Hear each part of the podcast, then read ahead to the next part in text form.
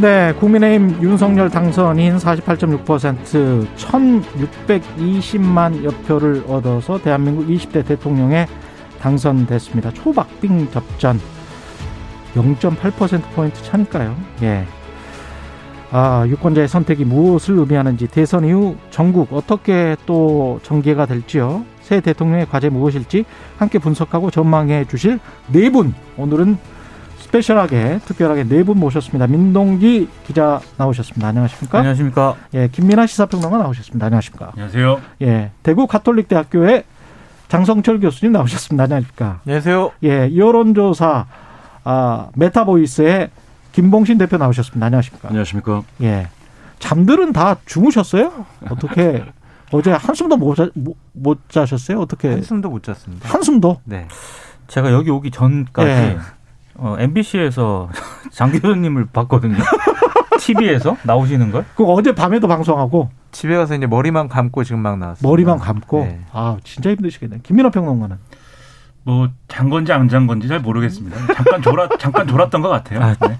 저도 그렇습니다. 잠깐 졸았습니다. 김봉신 대표는 어떠, 어떠셨나요? 예, 예, 거의 못 잤습니다. 거의 못 자셨군요. 아 정말 초접전이었는데 네. 이 방송 3사 출구조사가 굉장히 정확했습니다. 결과들은 어떻게 보셨는지 궁금하네요. 누구부터 말씀하실까요? 진행자가 시키는 대로 말하는 거죠. 어, 기- 김민아 평론가부터 말씀하세요. 예. 네. 뭐 정말 이 처음부터 끝까지 네, 생전 처음 보는 대선이었다 이렇게 이런 감상이었고요. 마지막에 이제 두 후보 간의 이 격차도 음. 이런 격차는 또 처음 봤다. 25만 표, 26만 표 차이로 당선이 됐다라는 거에 대해서는 어, 정말 놀라운 일이다라고 생각하고 그걸 또 예, 시상파 3사 이 출구조사가 맞췄다. 네, 역시 통계의 힘은 위대하다. 네, 이걸 느꼈습니다. 그리고 이제 이게 아무래도 두 가지가 이제 좀 부딪힌 거였는데 첫 번째로는 어, 정권 교체 여론이라는 거에 있어서는 어, 정권 교체가 필요하다라는 어, 그러한 이제 어떤 그 이 민심이 결국은 이러한 결과를 만들었다라는 게 첫 번째가 음. 있는 거고요. 예. 두 번째는 그러한 정권 교체의 민심이 반드시 윤석열 후보가 이 선거 윤석열 당선인이 선거 기간 동안 보여줬던 음. 그러한 정치 그런 것과 일치하는 것이냐 그런 걸 바라는 거였느냐 음. 그것은 아닐 수 있다라는 또 신호를 보여준 것이거든요. 복잡하네요. 두, 그렇죠. 예. 그두 가지를 종합을 하면 그래서 윤석열 후보가 앞으로 어, 좀 이렇게 당선인이 해나가야 될 일들이 굉장히 많다. 음. 굉장히 좀 험준하겠지만 음. 그럼에도 불구하고 좀 헤쳐 나가야 된다. 뭐 이런 상황이다. 이렇게 볼 음. 수가 있겠습니다. 장성철 교수님 어떻게 보셨습니까? 놀랍다 이해가 안 간다라고 말씀을 드리고 놀랍다 싶습니다. 이해가 안 간다. 네. 이렇게 접전일 줄 몰랐고요. 예. 정권 교체 여론이 예. 지상 3파 여론조사에도 50대 35였어요. 그렇죠. 그랬는데도 불구하고 이렇게 예. 소수점 차이밖에 안 났다라는 것 자체가 어. 솔직히 이해가 안 갑니다. 아. 제가 분석을 잘 못하겠어요. 어떠한 이유에서 이런 일이 벌어졌는지. 오히려 이재명 후보가 예상보다 훨씬 더 많이 득표를 그렇죠. 했다. 윤석열 후보는 정권 교체 여론에 거의 육박하는 어. 그런 표를 얻었는데 예. 이재명 후보는 정권 재창출론보다 대략 예. 한 13%더 높은 수치를 기록을 했거든요. 어. 이걸 어떻게 해석을 해야 될지 잘 모르겠습니다. 왜 그랬을까요? 여론 조사 기관 그 김봉신 대표 말씀도 듣고 싶고 민동기 기자 뭐 생각나는 게 있어요? 제가 어제 음. 그 방송사 지상파 방, 방송사보다 출구 조사 발표할 때 다른 방송사에서 이제 다른 분들하고 흔히 말해서 개표 방송 하고 있었거든요. 그렇죠. 근데 이게 국민의힘이 어쨌든 윤석열 후보가 굉장히 접전이긴 하지만 이기는 걸로 나오지 않았습니까? 그랬죠. 근데 제 앞에 이제 국민의힘 의원이 한 분 계셨는데 예. 어 거의 지는 어떤 그런 얼굴 분위기가. 안색과 네. 어, 그리고 그 당사 연결할 때도 국민의힘이 굉장히 침울했고 오히려 민주당은 환호를 하고 송영길 대표는 눈물을 글썽이기도 했단 말이죠. 그래서 어제 그 예상 지상파 3사 출구 조사가 발표됐을 때 그 분위기야 예. 분위기랑 아마 지금 장성철 교수님이 얘기한 지금 이런 잘 이해를 못하겠다. 어. 이게 어느 정도 일맥상통하는 측면이 있는 것 같아요. 실제로 방송 들어가기 전에 이제 그 분들 그 국민의힘 의원하고 다른 어떤 그런 패널들하고 좀 얘기를 했었는데 음. 대부분 조금 윤석열 후보가 어느 정도 격차를 내고 이길 것이다라고 전망을 하시더라고요. 예. 이제 그런 전망을 했다가 결과가 어. 초접전으로 이기는 걸로 나오니까 그분들도 굉장히 당황했던 것 같습니다. 그렇군요. 네. 여론조사 기관에서는 계속 예, 예. 모니터를 하잖아요. 예, 예. 그 깜깜이 조사 기관에도. 예. 근데 제가 사실은 취재를 했었던 바로는 그때 예. 사전 투표 당일날 3월 4일 5일이었나요? 붙었다. 음. 붙었다. 그리고 수치를 이야기를 들었는데 뭐 완전히 붙어 있더라고요. 그래서 엄청나게 많이 따라 붙었구나. 그런 생각을 했었습니다. 근데 어땠습니까? 추세가? 맞습니다. 그 깜깜이 기간 중에도 이제 계속해서 여론조사가 되고 방금 예. 말씀하신 그 어, 지상파 3사 아, 뿐만 아니라 이제 JTBC 쪽에 있는 글로벌 리서치 전부 다 이제 조사를 진행을 하는데요. 음. 방금 말씀하신 것처럼 완전히 붙은 결과 0.2% 포인트 격차까지 붙어 있는 그리고 음. 이제 소수점 첫째 자리까지도 완전히 동일한 그런 조사 결과도 일부 나왔는데요. 방금 그 어, 말씀 주신 것처럼 일부에서는 한 4% 포인트 윤석열 후보가 앞선다라는 결과도 일부 나왔기는 했습니다. 그런데 음. 결과는 사실 완전히 붙은 걸로 나왔습니다. 예. 예, 예. 아니 근데 이해가 안 가는 게요. 이해가 어떤 점이 계속 안 가세요? 직전 공포 안한 예. 3월 7일 8일 조사 한국 예. 갤럽하고 리서치뷰 조사를 보면은요. 예. 한국 갤럽 전화 면접을 했는데 윤석열 후보 52%, 음. 이재명 후보 44.4예요. 음. 리서치뷰 ARS는 윤석열 후보 52.1, 이재명 후보 44.5예요. 음. 여기만 봐도 대략 8% 정도 차이가 나거든요. 그게 성 그 기간이 언제죠? 7일 8일 조사. 7일 8일 조사. 근데 이거랑 지금 너무 차이가 나잖아요. 그러네요. 네. 근데 사전 투표 날 당일 이틀 동안 조사했던 거는 그 제가 듣기로는 분명히 붙어 있었거든요. 네. 그러면 그 사이에 또 7월 7일 8일에 네. 또 민심이 바뀌어서 본 투표 날 네. 그렇게 격차가 났, 났다는 이야기인 건지. 하루 만에 8%가 그러니까 그거는 좀 이해가 안, 안 간다는 그리고 갤럽이나 말씀이 맞네요. 리서치 뷰가 또 예측을 잘 못하는 회사도 아니고 그렇죠. 예. 좀 정확하게 맞춘다라고 되어 있었는데 음. 당황스럽습니다. 근데 이게 예. 그 방금 말씀하신 두 회사는 이제 조사 방법이 좀 다른데요. 음. 어, 제가 이제 보기에도 6, 7, 8이 있지 않습니까? 예. 사전 투표가 이제 끝나고 6, 7, 8에서 가장 정확한 조사가 6일 조사더라고요. 아. 6일 조사가 완전히 붙었고요. 예. 월요일, 화요일이 약간 좀 벌어지게 되는데 그 음. 이유는 어, 사전 투표를 마친 사람들 중에 일부가 이제 여론조사 응답 필요성을 못 느끼는 겁니다. 아, 이미 이제 투, 어, 투표를 했고 예. 또 이제 8일 같은 경우에는 방금 말씀하신 것처럼 어, 윤 후보 쪽이 조금 더 많이 나오는 경우가 있었는데 그거는 사실상 사전 투표를 한 그 이재명 지지자들 입장에서는 어, 다음 날이 이제 휴일 아- 휴일 아니겠습니까? 음. 여론조사에 응답할 이유가 없는 거죠. 응답 자체를 안 했구나. 예, 예.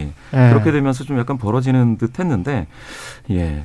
결과적으로는 6일, 일요일 있지 않습니까? 토요일 지나서 6일. 예. 그때 조사한 거는 방금 말씀하신 것처럼 완전히 붙어 있는 결과가 몇 개 나왔습니다. 네. 그랬군요. 예. 일단 윤석열 당선인 인사를 좀 들어보고 계속 이야기 진행하겠습니다. 이 과정을 통해서 많은 것을 느끼고 배웠고 그리고 오늘 이 결과는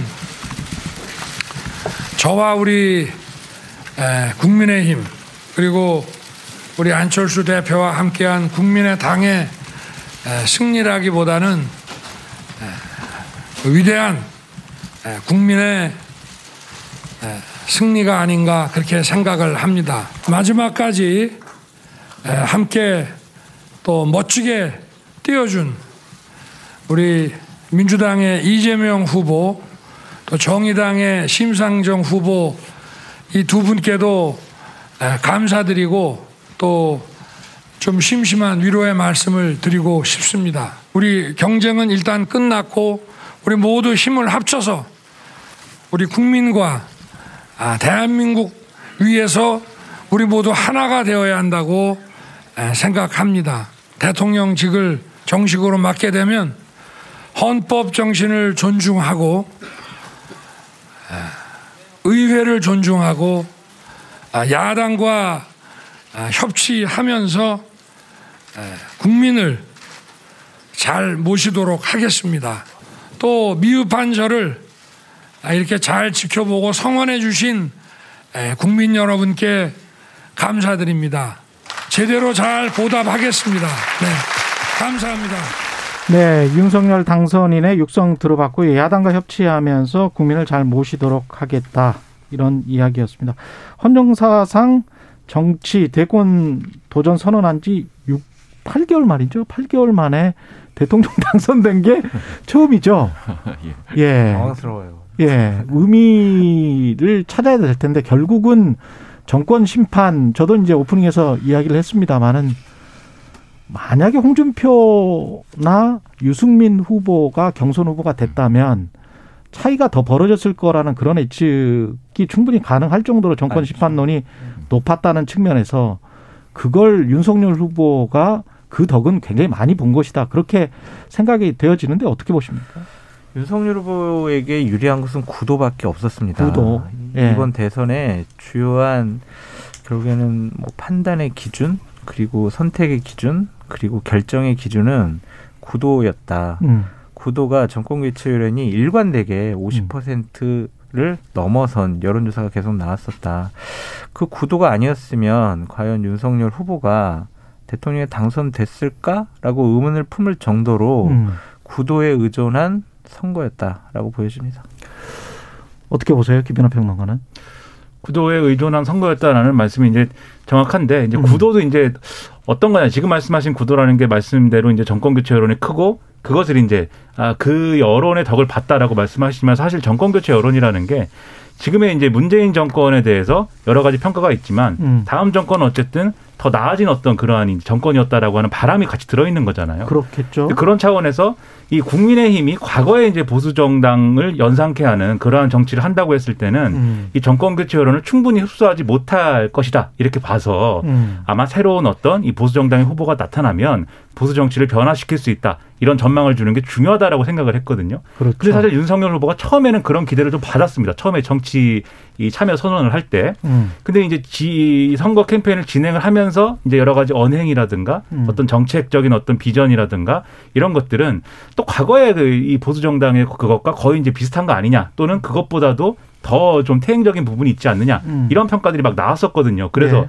이 부분에서도 이제 결과적으로는 이 지금 장 교수님이 이제 정권 교체 여론을 지지하는 여론이 한 50% 이상 됐다 이렇게 말씀하시는데 그것도 여론조사상 많은 건 이제 55%까지 가는 여론조사도 있고 했거든요. 예. 그리고 이재명 후보하고의 격차가 이렇게 25만 표, 26만 표밖에 안 났다는 거는 음. 결과적으로 정권 교체 여론을 다 흡수하는 것도 이제 좀 미달했다라고 저는 생각이 되고요. 그렇죠. 그리고 그렇게 된 것 중에 또 하나의 결정적인 이유가 이 결국 윤석열 후보가 구도의 수혜자이기도 하지만 그 구도 중에는 이제 젠더 갈등이라는 게 일부 작용한 측면들이 있었어요. 음. 그러니까 이준석 대표가 이준석 대표가 처음에 대표가 될 때는 아 뭔가 보수 정치의 변화를 이 음. 시사하는 그러한 어떤 이 사건이다 라고도 사람들이 봤지만 예. 이게 선거 캠페인 뒤로 진행되면서는 그렇지 않, 않았거든요. 이 보수의 내분을 초래하는 그런 거 아니냐. 예. 여기에 더해가지고 이 유권자 집단을 음. 어, 20대 남성과 여성으로 갈라가지고 20대 남성들만 이렇게 표를 모으면 된다는 그러한 정치 아니냐 이런 인식이 있었기 때문에 20대 여성이 이제 역결집한 거잖아요. 예. 그런 것까지 종합해서 보면은 결과적으로는 정권 교체 여론을 충분히 흡수하지는 못했지만 그럼에도 불구하고 국민들은 정권 교체를 바랬고 음. 정권 교체를 바라면서도 윤석열 당선인 이 선거 기간에 내놓은 전망만으로는 안 된다 이 메시지를 분명히 줬다. 그래서 국민들은 상당히 현명한 선택을 또 했다 이런 평가가 가능한 그런 대목인 것 같습니다. 저도 그런 것 같아요. 그러니까 선거 막판에 이준석 당 대표는 느끼지 못했을지 모르겠지만 객관적으로 봤을 때 이준석 당 대표의 언사들이 점점 더 역풍을 부르- 부르는 역효과를 부르는 가능성이 높은데도 계속 하더라고요. 그러니까 예, 결과적으로는 윤석열 후보가 승리를 했죠. 예, 근데 내용적으로 과연 승리를 했는가 이 부분은 음. 국민의힘 차원에서 한번 꼼꼼히 한번 좀 점검을 해봐야 될. 점검을 해야 될. 그런 대목이라고 예. 보고요. 어, 그럼에도 불구하고 그럼 어, 이 정권 교체 여론이 확실히 높았다는 거 그런 아니겠습니까? 거는 사실이죠. 그러니까 그러니까 세력을 선택을 한 거라고 봐야 될 것. 같습니다. 근데 이제 예. 민주당 이재명 후보 입장에서는 그러면은 이 이렇게 정권 교체 여론을 왜 돌파하지를 못했을까? 음, 예, 그걸 인물론으로 저는 돌파를 하려고 했었던 것 같아요. 민주당 음. 입장에서는. 근데 그게 어느 정도 좀 먹힌 측면도 있고 음. 그런데 대장동 의혹이 불거지면서 음. 그 인물론이라는 게 제대로 부각되지 못한 측면이 가장 컸었고 초기부터. 그렇습니다. 예. 그래서 그 차별화 지점을 제대로 이제 못 뒀던 것 같습니다. 그래서 정권 교체라는 어떤 구도 자체를 못 뛰어넘은 측면이 있고 다만 그럼에도 불구하고 음. 아까 장 교수님하고 김민하 평론가도 얘기했지만 어제 그 국민의힘 의원이 그런 얘기를 하더라고요. 음. 이게 만약에 윤석열 후보가 진다면은 음. 질수 없는 선거에서 진 것이다. 그렇죠. 이런 얘기를 했거든요. 근데 구도상. 막판에 예. 막판에 이렇게까지 초접전 양상을 벌인 이유는 저는 윤석열 후보라든가 이준석 대표가 지금은 당선인이지만 이준석 예. 대표가 한번 자정할 측면이 있는 것 같아요. 지금 2030 여성들이 막판에 왜 이, 이건 나중에 좀 표 분석을 해봐야겠지만 어제 방송사 출구조사 세대별 투표를 보면은 결국에는 명확하죠. 20대 여성들이 막판에 이재명 후보 쪽으로 엄청나게 결집을 했거든요. 그렇죠. 왜 그런 결집을 했는가에 대해서도 한번 꼼꼼하게 들여다볼 필요는 있는 것 같습니다. 김봉신 대표도 그게 좀 보였습니까? 예, 예. 방금 말씀하신 말씀이 맞고요. 예. 좀 모르, 모르겠습니다만 갈, 어, 갈등 유발적인 어떤 갈라치기 식의 메시지가 굉장히 많이 나왔지 않습니까? 음. 이제 1월 6일, 7일에서 나왔던 게 1월 7일에 나왔던 게 여가부 폐지가 나왔었죠. 그때부터 이제 꾸준히 나왔는데 그런 메시지를 내고도 그 당시에 이제 28%로 굉장히 그 밑에 깔려 있던 지지율이 올라가지를 않았었습니다. 그렇게 따지면 지금 이게 윤석열 입장, 윤석열 그 당선자 입장에서는 굉장히 그 운에 가까운 그 결과이다라고 보여져서요. 사실은 비전이 전혀 없는 회고적 투표 성향만을 자극해서는 사실 이게 정권 교체 민심을 제대로 받아 안았다고 하기가 어렵죠. 어, 지금은 50% 말씀하셨지 않습니까? 정권 교체 민심. 음. 지난해에는 이게 65%까지 가기도 했었습니다. 일부 조사에서. 아. 예, 그래서 이게 굉장히 사실 강했거든요. 아. 예, 예. 그런 측면에서 그렇고 민주당을 좀 보자면 이게 사실은 퍼센티지로 보면 그 2012년 박근혜 후보와 싸웠던 그 어, 문재인 후보가 48.02%를 득표합니다. 예. 그러니까 지금보다 비율은 약간 더 높지만 득표 수로 따지면 당시에 1,469만 이번이 1,614만이니까 민주당은 창당 이래 최대로 많은 표를 얻었거든요. 아, 그렇게 된 거군요. 예, 예. 그런데도 졌습니다. 아. 그 얘기는 민주당이 지난 몇 번의 선거에서는 사실 노무현, 김대중 당선자가 나왔을 때에는 그때는 대부분 연합했습니다. 지금은 전혀 그렇죠. 연합을 하지 않았죠. 김동연 후보를 제외하고는 그렇죠. 뚜렷한 재상 후보와 연합하지 않고 어, 독자의 힘으로 이제 돌파하려고 했는데 그 실험이 약간 한계 부닥친 게 아닌가. 음. 지금 표차가 24만 7천 표인데 허경영 후보가 28만 표를 음. 얻었습니다. 예, 심상정 후보가 80만 표 얻었거든요. 그렇죠. 예. 그렇게 따지면 방금 말씀하신 20대 여성의 예, 결집이 확실히 눈에 보였는데도 불구하고 음. 당선까지는 이르지 못했다. 음. 이렇게 봐야죠. 근데 저는 이준석 대표가 지금 대선을 승리를 이끈 당 대표잖아요. 예. 근데 어 20대 남성과 여성을 너무 갈라치게 해서 음. 윤석열 후보를 어렵게 만들었다. 이제 이런 분석들인데 이준석 대표가 아니었으면 20대 남성이 아, 왔을까? 예, 국민의힘이나 어. 윤석열 후보를 지지했을까라고 생각할 수밖에 없어요. 아. 그러니까 그 공헌, 예. 그러니까 뭐 세대 포이론이라는 그 음. 단어 자체는 상당히 좀 저희가 경멸스럽게는 생각을 해야 하지만 음. 제가 이제 현장에서 음.